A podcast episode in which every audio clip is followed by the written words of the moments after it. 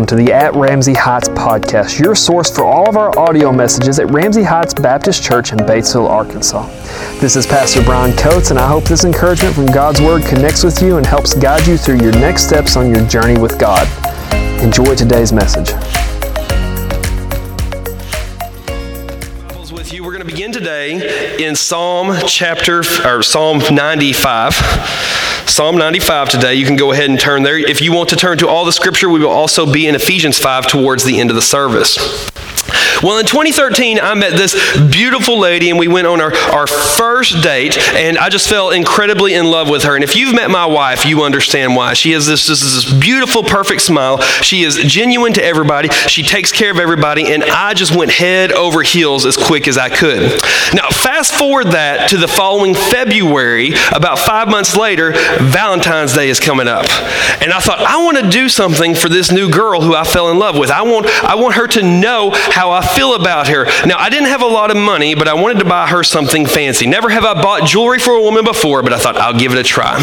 And so I bought this little necklace. It was a little heart necklace with three of the smallest diamonds you have ever seen. Uh, let me tell you, Zales does not give those things away. But here was my plan. I thought, you know what? It's Valentine's Day. I'm going to make a splash. I'm going to let her know, honey, you have found the right man. And so my plan was, as we were together on Valentine's Day, I was going to take I was going to take this box with this necklace on it, and I was going to sit it up on the counter so she would stumble up on it. And here's my expectation: is I thought this is the way it's going to happen, and she would walk in and she would see it, and she would go, "What is this?" You shouldn't have. And then she would call all of her friends and tell them about this wonderful man she had just met. That's what I expected anyway. Now, what I didn't realize is she saw me take this box out of my pocket, and it was a square box about that big around, and we had been dating about five months. And she thought engagement ring box. And so what she did is when she saw me pull that out, I saw her catch it out of the corner of her eye, and she ran to the other side of the room, took her wedding ring hand and put it behind her back and looked at me like this which is exactly how you want a girl to react when she thinks you're about to propose to her. That's exactly what you want. Eh, see, Jessica is so genuine that you can never, ever, you'll never not know what she's thinking. Now, I'm telling you that story for a couple reasons. The first one is men, you're welcome. Valentine's Day is 10 days from today. It is code red. You need to be making plans to do something for your wife. Ladies, you are also welcome because now they have no excuses. The second reason I'm telling you is because what I've learned about love from those 10 years ago, from that moment up until this point in our marriage, is that when I have a deep feeling of love and affection for my wife, it moves me to some sort of action. I want to do something for her. I want to bless her in some way. I want to serve her in some way. I want to give her something.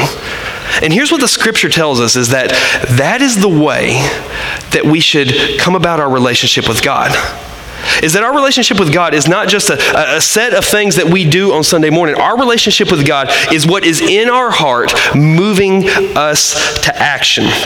We're going to be in Psalm 95 today. I just want to give you a little bit of background about what the Psalms are. When we think about the Psalms, we think about Bible verses and chapters, but these were actually originally written worship songs that were sung in the temple as people came to worship God and, to um, and, and, to focus their hearts on Him. They're, they're written by various authors. They're divinely inspired, and here's what I love about them: is the Psalms will help you focus more so than anywhere else in the Bible, or maybe that's me, that's a personal opinion. Will help you focus on the the attributes of God. These Psalms are deeply committed to focusing on who God is and revealing our heart of worship for Him. And so when we get into the Psalms, what we find is a bunch of different kinds of Psalms. There are wisdom Psalms, which is where someone has just contemplated on the nature of God, and they just, from this wealth of wisdom in their heart, they write a song about who God is, and He, he reveals Himself to us. There are songs that are songs, Psalms that are confession Psalms, which are Psalms of worship, focusing on our worthiness before His worthiness because of our, our sin. Some of my favorite Psalms are lament Psalms these are Psalms where the author comes before God and says, Why, why did you let this happen to me? God, why is this happening? Why is my life like this? But yet, in that heart, they still turn and they worship and they trust God. Today, Psalm 95, we're going to look at what is called a royal psalm. This one focuses on Jesus or on God as King of Kings. And this author is excited about God. If you got your Bibles, read, read with me Psalm 95. It says, Oh, come, let us sing to the Lord. Let us shout joyfully to the rock of our salvation. Let us come before his presence with thanksgiving. Let us shout joyfully to him with psalms. For the Lord is a great God and a great King above all gods. In his hand are the deep places of the earth. The heights of the hills are also his. The sea is his, for he made it, and his hands formed the dry land. Oh, come, let us worship and bow down. Let us kneel before the Lord our Maker, for he is our God. And we are the people of his pasture, the sheep of his hand. Would you guys say that this author was excited about what they knew about God? Yes, they're, they're writing stuff down because they are pumped up about who God is. They want to focus on Him, they want to sing to Him, and they want to, want to shout to Him. And what we're going to find in this psalm and other places in the scripture is we're going to find a pattern of worship where worship is where our hearts move us to some, some sort of an action. We're going to see that in verses 1 and 2 here. If you want to read this again with me, I want you to look at this. There's some actions that are reflective of this person's heart that wrote this. It says, Oh, come, let us sing to the Lord. Let us shout joyfully to the rock of our salvation. Let us come before his presence with thanksgiving. And again, it says, Let us shout joyfully to him with psalms. You see, these actions here, these actions here are born of excitement for God. Like, I'm so excited for God, I want, I want to sing. I'm so excited for God. He says twice, I want to shout joyfully. Does anybody remember that old worship song from the 90s? One of my favorite ones ever. Shout to the Lord, all the earth, let us sing. I can't sing any other day. My voice is really bad today. You guys remember that one? I love that song. It says, come into his presence with thankfulness and a heart of thanksgiving. These are jubilant actions, but I want you to notice that jubilant actions come from an expression of the heart. Think about those three things. When are you most likely to sing? You sing when you have emotion. Now, I love worship music. I listen to a lot of that. I've also just in my DNA is country music because I'm a redneck, and that's part of who you have to be if you're going to wear cowboy boots. And if you listen to country music, they express a heart, right? It's either I am so in love, I can't stand it, or my heart is so broken, I can't stand it. We sing and we write songs from the depths of our heart. When do you shout? You shout when you're angry. You shout when you're excited. You shout when you're happy. You shout when there is an emotion in, inside of you. None of you wake up in the morning and go, Woo! That was a good sleep. We shout when we are super excited about what's going on. We shout when something within us has to come out. Thanksgiving is when we have a gratefulness inside of us that has to come out. See, these actions are reflective of a heart. And that heart is that we have affection for God. That almost seems a little uncomfortable, doesn't it, to have affection for God? Like when, I'm, I'm, a teacher. I, have spent a lot of time in junior high school, and when I hear the word affection, I think of PDA, public display of affection. I think of two eighth graders that can't keep their hands off each other. They're like, ah, just stop. And so when I hear affection, like my first thing is like, like I have affection for my wife, you know, at home where nobody can see me, but that's not something public that we do.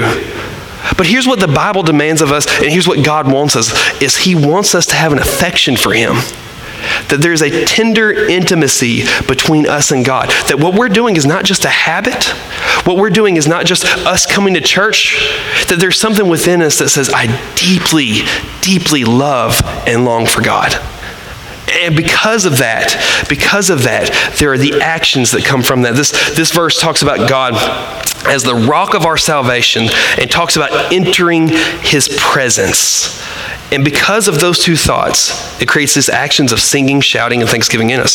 So, your first take home truth on your take home truth today is worship is our actions reflective of our hearts.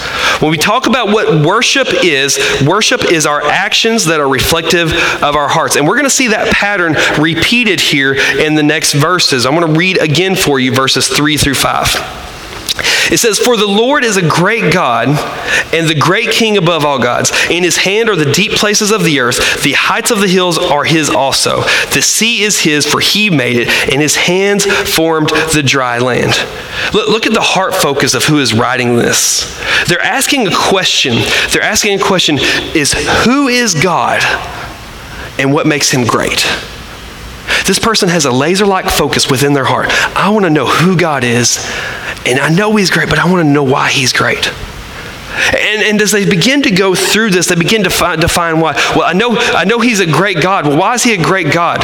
Well, he's a great king. He's a great king. He rules with righteousness. He's the kind of ruler that I want to submit my life to. And you know what? Because he is a great God and a great king, that makes him above all other gods. Every other God is, is horrible compared to him. And, and I know that all other gods are fake gods because I know that this is the God who created the mountains, who created the sea with his hands. He formed the dry land.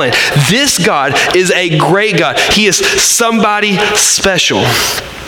See, this author has a knowledge and an understanding of who God is, and it leads to affection. And the truth is, sometimes we have a hard time pouring out affection for God because we're too distracted to take time to focus on who He is, to take time and think about His glory and His greatness, what He's done for us, what He's done for others. But this kind of affection leads to a pouring out of actions. This author goes through here and he says, okay, our God is great. He's a great king. He's wonderful. We love him. Everything about him. What are we going to do about it? Verse 6. He says, Oh, come, let us worship and bow down. Let us kneel before the Lord our Maker, for he is our God, and we are the people of his pasture and the sheep of his hand. Based on this heart of affection for God, we see this moment of worship where we bow and kneel before God and then we acknowledge that we are His. What I love about this author is they're, they're pouring out from their heart. They're pouring out what they feel about God. But this is not a private moment. Did you, did you catch it in here? Did you catch it in the psalm? That this is an invitation. He, he's not just saying, I'm going to worship. He's saying, hey, let me tell you about God. Now, do you want to come worship with me? Do you want to come focus on Him with me? He has, he has, a desire to express His love in actions, but He has a desire for others to express them as well.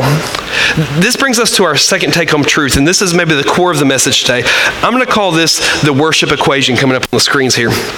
The worship equation is this is how do we define worship? Is that our ultimate object of affection, which is and should always be God, plus an action equals worship. So when we try to define worship, when we say we're coming together as a church to worship, we want to worship in our hearts. What we're saying is when God becomes the ultimate object of affection in my heart, and that leads me to an action, that that is what worship is. Worship is when I am moved by my heart to do something.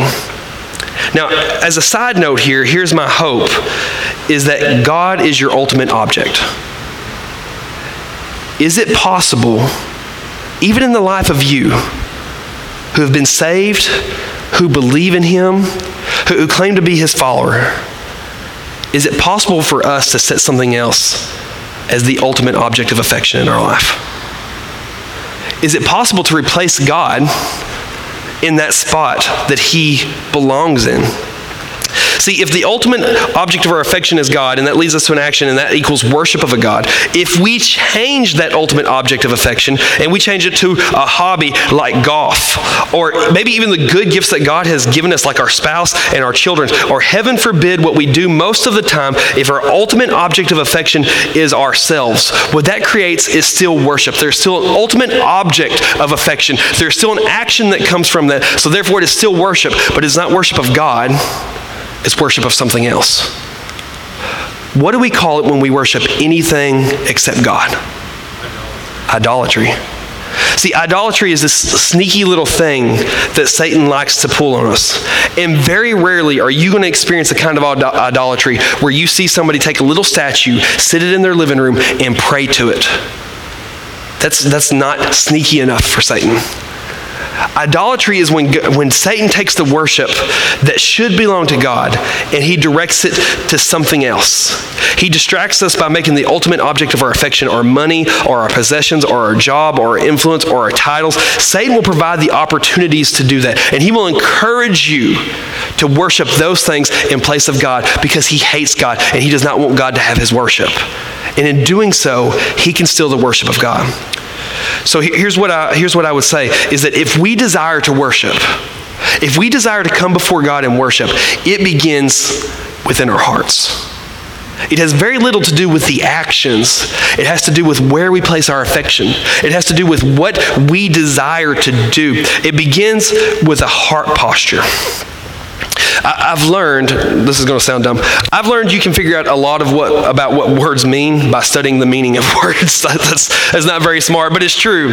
And, and so for just a second, I want, I want to break down what the word worship means and see how that relates to our heart. So, your next take home truth number three is going to go through a few things here, a few words, and we're going to talk about what these mean. So, in English, the definition of worship in English means to ascribe worth to. To ascribe worth to. As a matter of fact, the original, uh, the original word that we now say as worship was once worthship. It, it means it's a part of a relationship where we come to God and we say to God, You are worthy. God, you are worthy of me taking my attention off my job and putting it on you. God, you are worthy of me spending personal time where I just come before you and I focus on how great you are. God, you are worthy of me giving my love and my praise to you. That's what worship in English means. We worship God by declaring that He is worthy. But I want you to remember something. We are English speakers. The English that we speak is only a few hundred years old. This Bible, parts of it were written as much as five and six thousand years ago. It was not originally written in English, it was written in Greek and Hebrew. And those words sometimes lose a little bit of their meaning when we translate them from the original language to English. So while the English word worship is something that we can say, okay, when I worship, it's me saying, God, you are worthy there's also a deeper meaning in both the Hebrew and the Greek words. So, your next take home truth up here is the Hebrew word, the Hebrew definition is to be bowed low. That is the Hebrew word shakah. This is the word that you will see translated to worship in the Old Testament. And a lot of times, what you will see is a word will have a picture attached to it. So, so to bow low is when we, when we, before somebody else's presence, when we lower ourselves. Now, we live in America. Thank God we have no kings. But we've seen it on movies. We've experienced it. We, we know what you're supposed to do. When the king walks into a court, what does everybody do? They make themselves low before the king. Before the king, I make myself low so that there is no question about your greatness. There is no question about who might be above you. I bow low to represent the fact that you are higher than me. And so when we see the Old Testament word, including here in Psalm 95, shakah, when we see the Old Testament word worship, this is what it actually means. The original readers of this would have had this mental picture of when I come to worship, what it means is I bow low before the king. We see another picture just like that, the Greek word, your next take home truth. Uh, the Greek word is proskuneo, and this means to lay prostrate or to lay in submission. Once again, this word gives us a picture. You guys have seen wrestlers before, you know, they come out and they're wearing the, the leotard, they got big muscles everywhere, and they go to town wrestling each other. But at the end of it, one of the wrestlers comes to a point where he realizes, I cannot beat this other person. I've come up against a force too powerful for me. And therefore, I give up. And what do they do? They lay in submission, they stop struggling, they cry, Uncle, or mercy. The Greek word, which is what you'll find in your New Testament, that's what that word means. It is when you struggle against something and then you just give up and you lay low before it as an act of submission.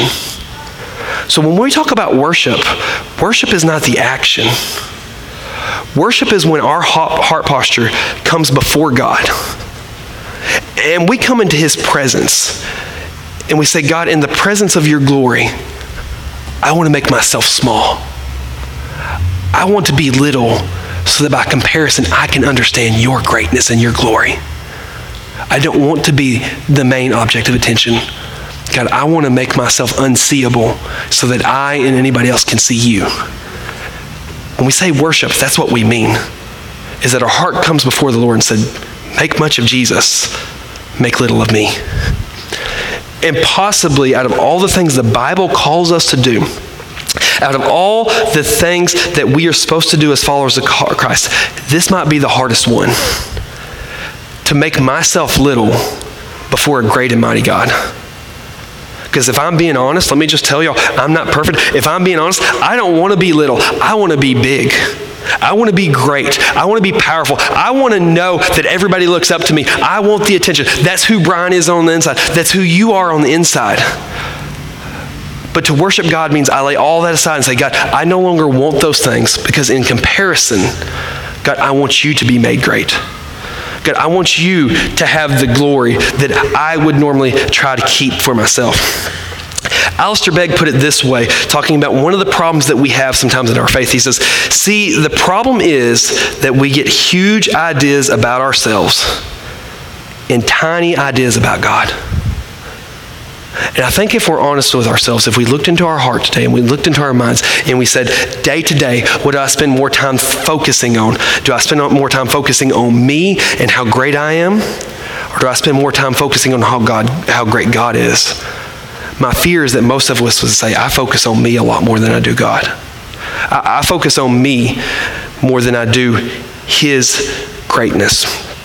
Now, here's the problem with that is without that heart posture before God, without a heart posture that says, I have come to lay low before you, without a heart posture that says, I am here to bow to the King, no matter what your action is, there is no worship without that heart posture. What we, what we define worship as earlier, it's an equation. When the object of affection of our heart plus an action come together, those things create worship. If you steal part of an equation, it no longer balances. You can break an equation. For example, 2 plus 2 equals. Did somebody say 24? 2 plus 2 equals 4. But if I steal one part of that equation and I say, okay, I'm going to steal the first two of that, and now I come to you and I just say, plus 2 equals 4. You're like, no, it doesn't. Uh, yeah, it does. Uh, no, it doesn't. And what we try to do in our hearts a lot of time is we, we try to worship, have this action of worship, and we ascribe worship to being the action without the heart. And so what we actually say is the action equals worship. And in truth, that's just the silliest thing 2 equals 4. It simply doesn't. Here's my fear today, Ramsey Heights. My fear in myself, in you, in our church, is that we have a lot of actions without the right heart behind it. My fear is that we do a lot of the right things for the wrong reasons without the right heart posture pushing the action. And we fall into habits and rituals and traditions, and we call these things worship. But we're just going through the motions. And what we actually have is a false counterfeit of worship. I told you I'd meet you in Ephesians 5, and I'll be there in a second, but I want to share with you just a, a, a quick scripture from Malachi chapter 1.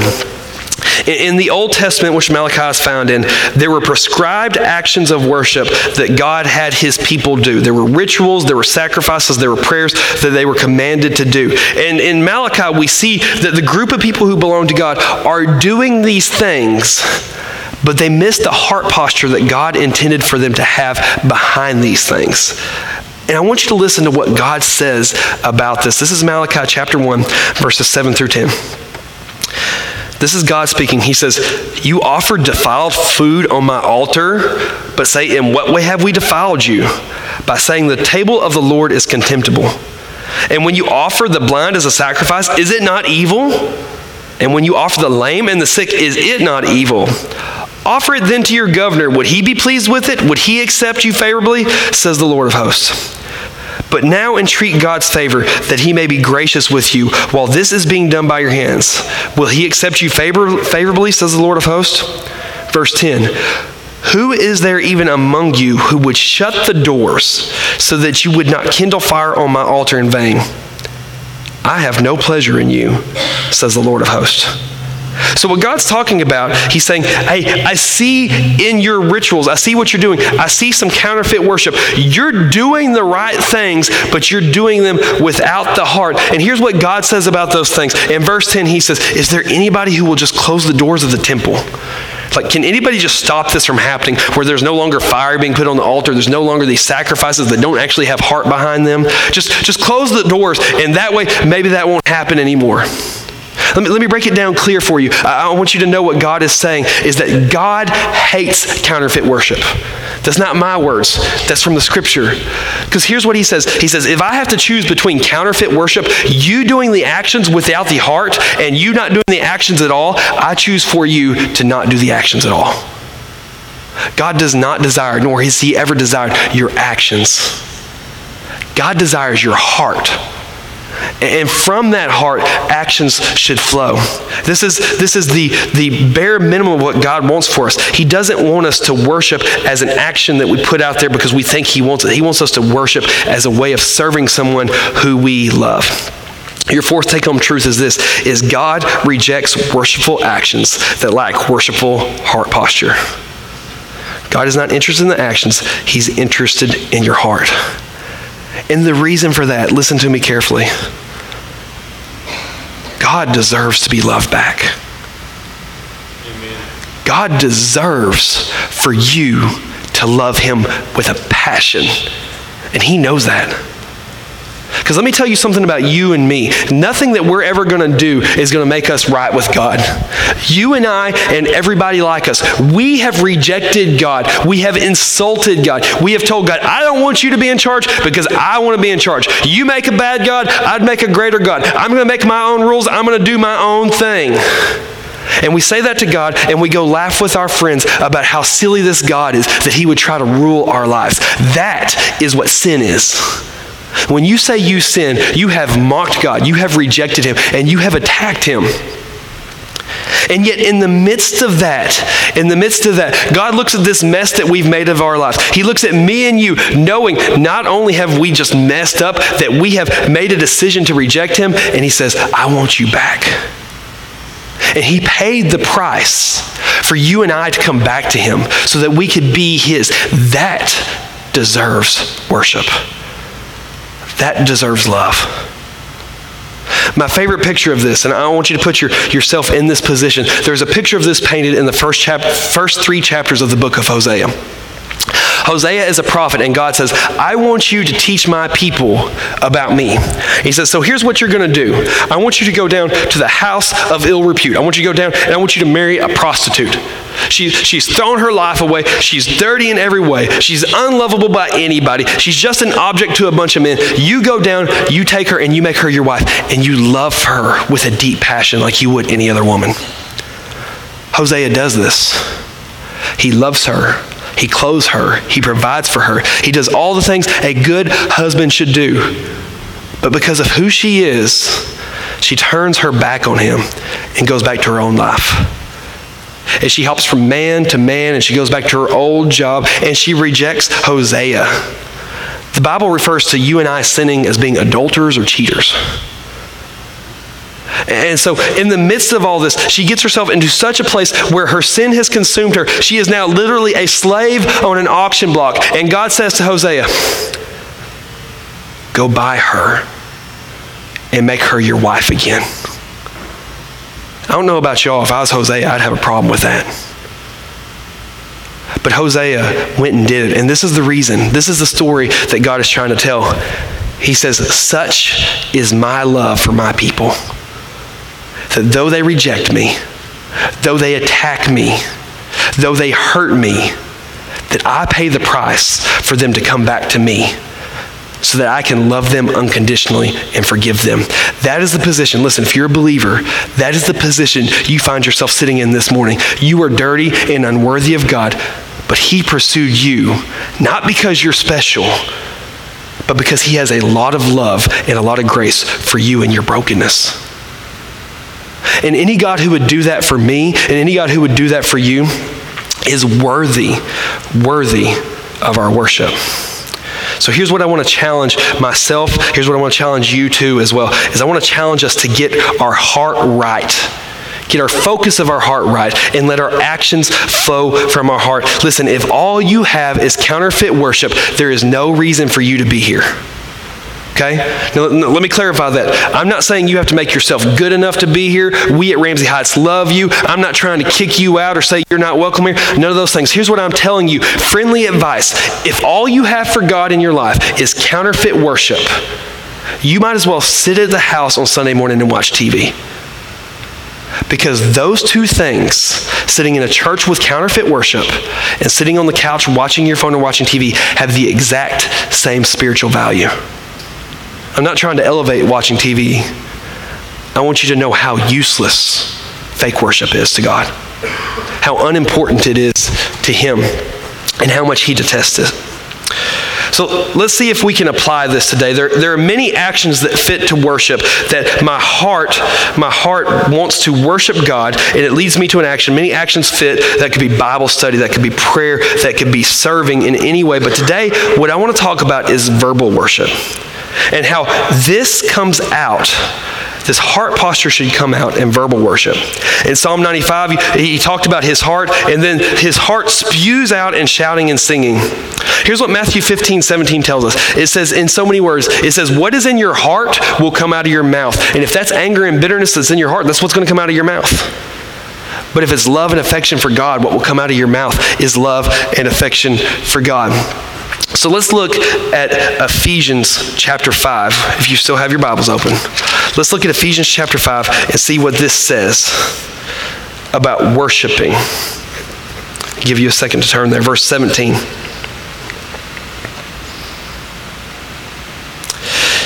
It says, Therefore, do not be unwise, but understand what the will of the Lord is. Do not be drunk with wine, in which is dissipation, but be filled with the Spirit, speaking to one another in psalms, in hymns, and spiritual songs, singing and making melody in your heart to the Lord. Did you catch that? There's that equation. There's an action of singing all of these songs, but it comes from the melody in your heart. Verse 20, giving thanks always for the things to, for all things to God the Father in the name of our Lord Jesus Christ. Here's this equation that the melody of our heart and giving thanks will erupt in us into verbal praise of singing and worship. This defines, this action is defined in three ways. It says sing in three ways. Number one, sing sing some psalms. That's in the book of Psalms, what we just read. Those were originally meant to be sing, sung. Sing those songs to God. But hey, if you get if you get tired of those, go ahead and sing some hymns. Those are songs that we sing directed to God. Like the old song, you guys know the song, How Great Thou Art. I'm not even gonna try to sing that one for you. Like that's a song, it's, it's not singing about God. I'm singing it to God, like God, how great, how great you are. And if you get tired of singing the hymns, sing spiritual songs. These are songs that you sing about God, things that you sing about His nature. Those are songs like, How great is our God? It has the same heart and the same concept, but instead of saying, God, how great you are, I'm asking everybody else, How great is our God? That's what we sing. The Bible gives us a lot of latitude to sing so long as we do it in the right heart. Now, I noticed something here in the scripture that caught me off guard. Completely not the reason I was going to this scripture, but this is what it caught me. Did you notice something that didn't seem to fit here? Like it's talking about singing. If you go back through your Bible and you kind of look at the concepts, it's like walk in love, walk in light, walk in wisdom. And in the middle of these verses, there's an alternative set for us that I just thought was really odd. Did you catch it? It says, Do not be drunk on wine but instead be filled with the Holy Spirit, singing psalms, spiritual hymns, and spiritual songs. That just caught me off guard. Like the Bible talks a lot about drunkenness, but it's always like in the list of like, hey, here's the things that you shouldn't be do- doing, and then that's put in there. But in this, the Bible gives us an alternative. You're going to choose one or you're going to choose the other. And that didn't make sense. It would make a lot more sense to me if, if this scripture had said, hey, don't speak evil about people, but instead sing praises to God, that makes sense. But how is being filled with the Spirit and singing an alternative to being drunk on wine? And so I thought about that and I prayed about that. Like, what? Why, God? Why, why is that in there? And finally, it came to me. Why do we as human beings turn to alcohol and substances? It's because we believe a lie that at the bottom of that bottle, there will be happiness. At the bottom of that bottle, maybe, maybe I'll, I'll, be more comfortable around people and I won't feel so bad. At the bottom of that bottle, maybe it'll take the pain away. At the bottom of that bottle, maybe I'll be a different me than I was before I started drinking. And we turn to alcohol for comfort. But listen, like all sins, that bottle will lie to you. See, here's a secret about sin sin will lie to you, it will give you a promise of something good, and then it will steal from you. It'll give you a promise that, hey, you'll feel really good if you do this, but then you do it. And what it'll do is it'll immediately steal everything good from you. And here's, here's the way I would put this. Here's the lie that alcohol would say is that first you get drunk, but then drunkenness gets you. You know anybody like that? Like started out getting drunk, but now drunkenness seems to have them? And so here's what the scripture is setting. It's setting up this alternative like, hey, it is within you to turn to this substance to try to bring you comfort. Why not instead turn to God and worship for your comfort? Why not instead let, let worship for God control you instead of your body's desire for something that's going to make you feel better after a hard day? And it goes back to a heart posture of turning to God and allowing Him to be the most important thing in our lives, even in the midst of the worst day of my life. Your, your fifth take home truth is this number five. True worship comforts believers in every circumstance. When we talk about worship, this isn't like, hey, Ramsey Heights, get yourself straightened out. You're missing out if you miss the true heart of worship. You're missing something that God meant to bless us with when our heart cries out to Him and then we sing to Him or we serve Him. There's something special about that that does something within us that is good. And I don't want us to miss it anymore. Many of you have heard this story, I've told it before about a man named Horatio Spafford. Uh, this man had a very hard life. He was a successful businessman. He lost a lot in the Chicago fires of 1871. Not too long after that, his four year old son died of fever, and he told his wife, he said, We got to go on a vacation. Let's get on a boat and let us go across the ocean. We're going to Europe and we're getting away from everything. Uh, last minute, a business deal stopped him from going. He put his wife and his four daughters on this boat. And he said, You guys go. I'll be there as soon as I can. I'll be not very far behind y'all. Y'all enjoy. But on its way across the ocean, that boat struck something and sunk. 200 people died. A few days later, Horatio Spafford got a message from his wife that said, Survived alone. His four little girls were taken from him never to be seen again. And later, as he, as he traveled, as he went across the ocean, the captain of the ship knew what he had been through. And he called him up to the bridge and he said, I just want you to know, he said, this is the rough location of where the shipwreck happened.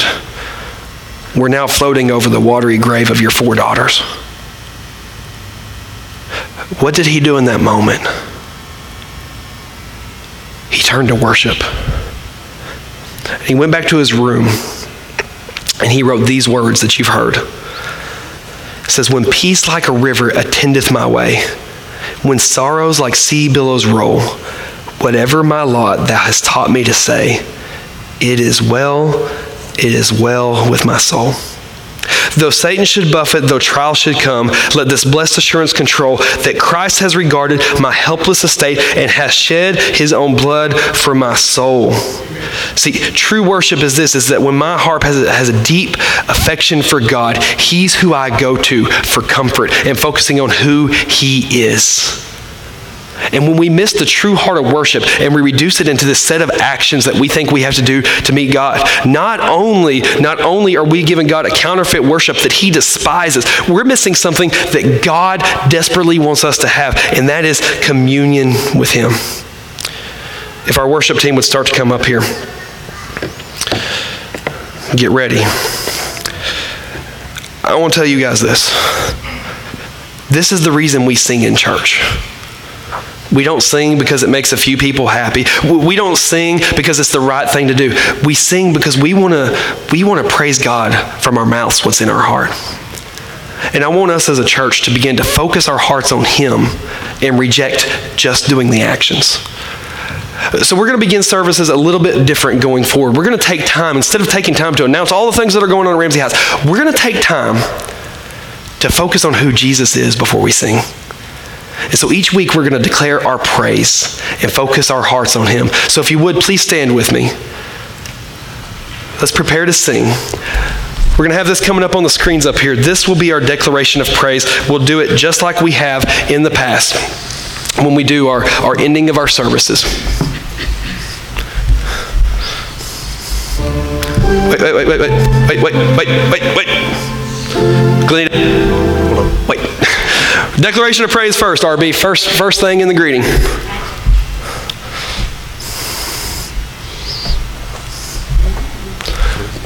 Technical difficulties. There we go. All right, this is what we're going to say. We're going to say it every Sunday, and I want you to say it like you mean it and focus on the words. You guys ready? Are you with me? Yes. All right, here we go. I have come to this place to worship Jesus, my Savior. His shed blood rescued me, His death gave me eternal life. He is my rock and my shield, and I am His child. Let us sing of His grace. Let us praise His glory. Let us worship with thankfulness.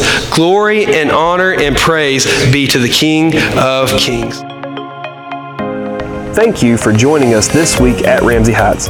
We hope you enjoyed this week's message, and if you did, feel free to share it with others.